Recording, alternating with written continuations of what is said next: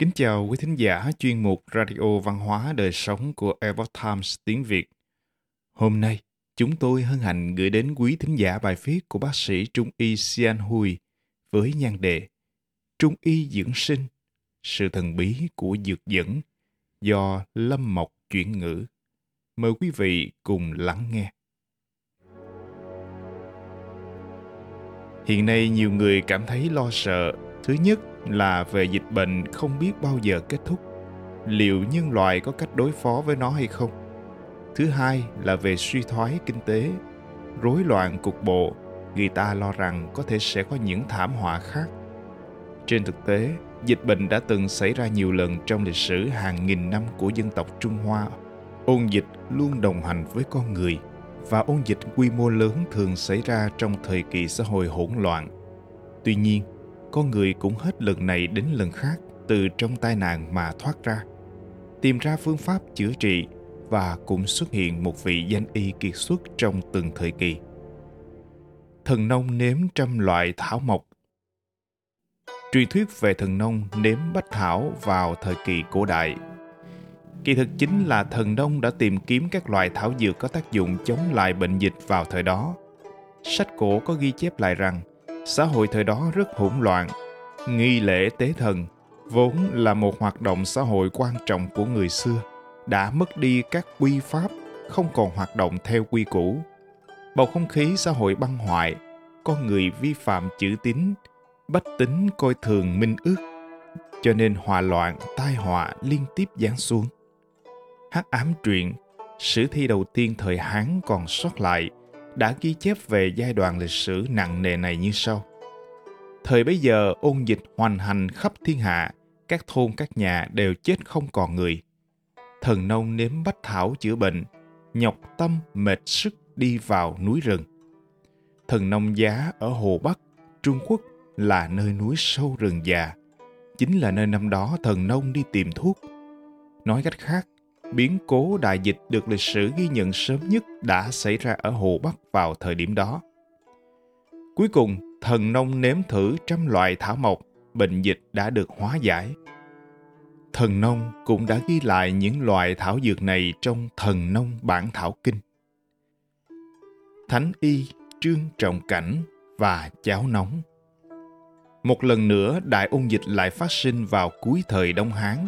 Khi đó cũng là thời kỳ loạn thế, chính cuộc rối ren, hoàng quyền sa sút, chư hầu cát cứ, chiến tranh bùng phát, đất đai bỏ hoang không canh tác, nạn dân chạy loạn khắp nơi. Lúc này danh y Trương Trọng Cảnh xuất hiện, ông được người đời sau gọi là Thánh Y. Ngày nay, tại rất nhiều trường đại học Trung Y đều tạc tượng của ông.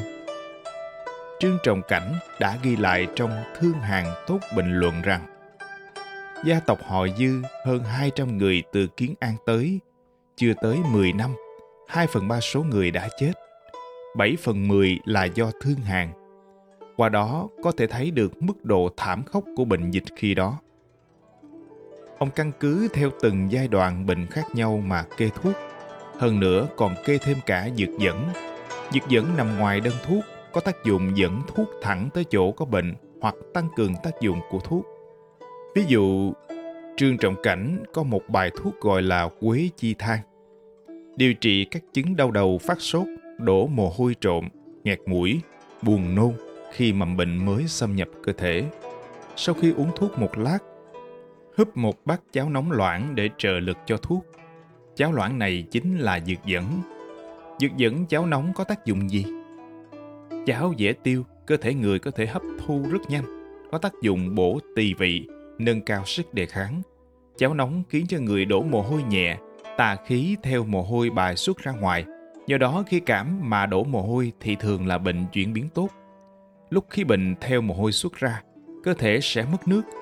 Tỳ vị là nguồn nguyên lai của mồ hôi, bởi vậy cháo có thể bổ sung chất lỏng cho cơ thể. Sự thần kỳ của dược dẫn. Dược dẫn là một phương pháp chữa bệnh rất tốt và độc đáo của Trung Y. Trước đây, người ta đến các tiệm thuốc Bắc để bốc thuốc. Nhân viên nhà thuốc sẽ gói các loại thuốc vào giấy, xếp chồng lên nhau và buộc lại bằng dây thừng.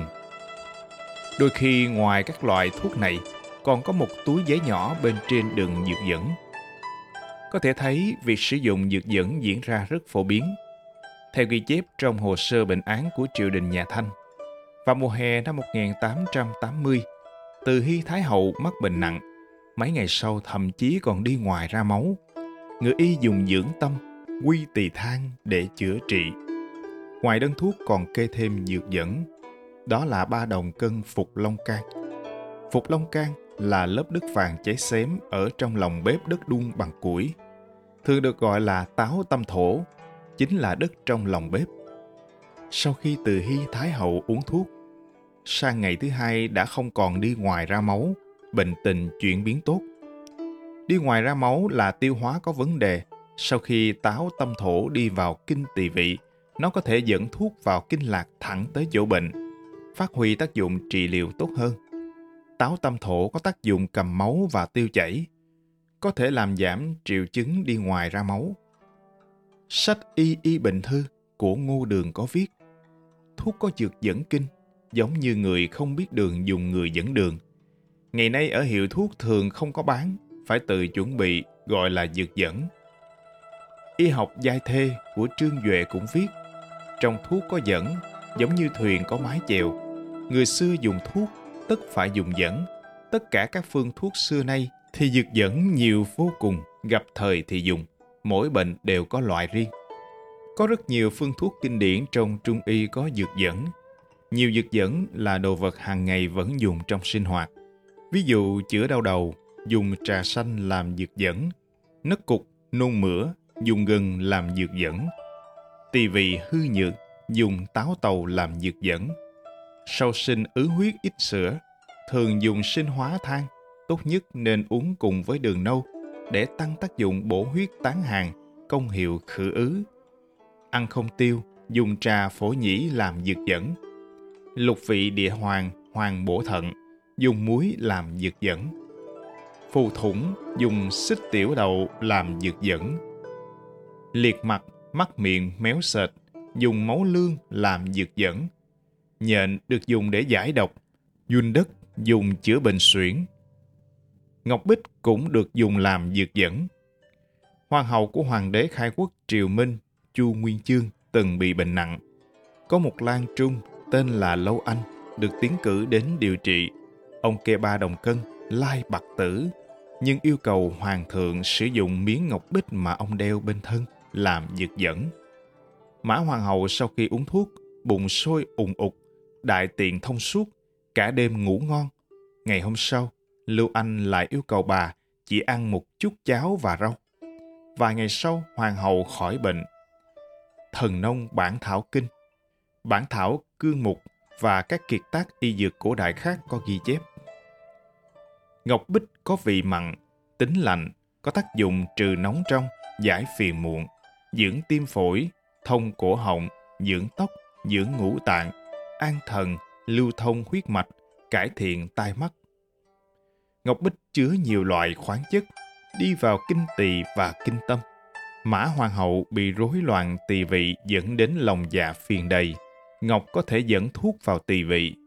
Ngoài ra, còn có các loại thuốc dùng bên ngoài như dán vào rốn, bôi bên ngoài, thậm chí còn dùng động tác hình thể đặc biệt để vận hành khí huyết, đưa thuốc vào chỗ có bệnh. Dược dẫn thực sự rất đa dạng. Ngô Hữu Khả và Chân Ngôn. Vào cuối thời nhà Minh, một trận đại ôn dịch khác lại xuất hiện do một bệnh truyền nhiễm nặng gây ra. Lúc bấy giờ, Triều Minh sắp diệt vong, chính quyền lung lay, dân chúng nổi dậy, xã hội rơi vào tình thế rối ren. Khi đó rất nhiều hộ gia đình cả nhà chết hết, các gia đình kế bên cũng chết. Không có người thu gom xác, kinh sư đại dịch, người chết không đếm xuể. Có mười phòng thì chín phòng trống, thậm chí có hộ không còn ai, không có người gom xác. Một số bệnh nhân chết trong vòng một đến hai ngày, có bệnh nhân mắc bệnh buổi sáng buổi tối đã chết, có người tự dưng ngã xuống đất chết. Sự thảm khốc của ôn dịch khiến mọi người kinh tâm động phách. Khi ấy xuất hiện một đại y học gia cứu giúp bách tính tên là Ngô Hữu Khả. Ông đã chế ra phương thuốc chống dịch đạt nguyên ẩm và viết cuốn Ôn Dịch Luận, cho rằng ôn dịch gây ra bệnh không phải gió, lạnh, nhiệt, ẩm, mà là giữa trời đất có một luồng khí lạ. Còn gọi là lệ khí, tức là khí chướng độc. Bệnh dịch là do lệ khí xâm nhập vào cơ thể qua mũi và miệng. Dùng thuốc có thể hồi phục. Đạt Nguyên Ẩm cũng có một loại dược dẫn nhưng không được lưu truyền lại. Ngô Hữu Khả là một đạo nhân. Dược dẫn đó là câu khẩu quyết trong pháp môn tu của ông, hay còn được gọi là chân ngôn.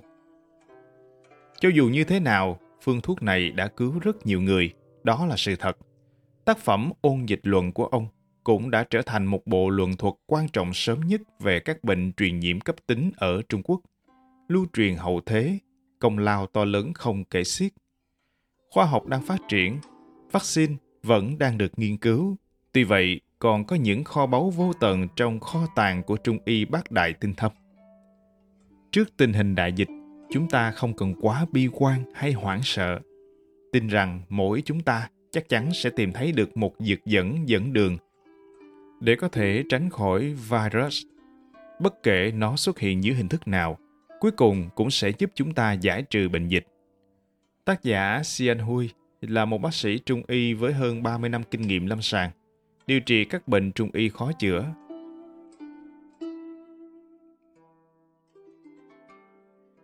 Quý thân giả thân mến, chuyên mục Radio Văn hóa Đời Sống của Epoch Times tiếng Việt đến đây là hết. Để đọc các bài viết khác của chúng tôi, quý vị có thể truy cập vào trang web i t viet chấm com.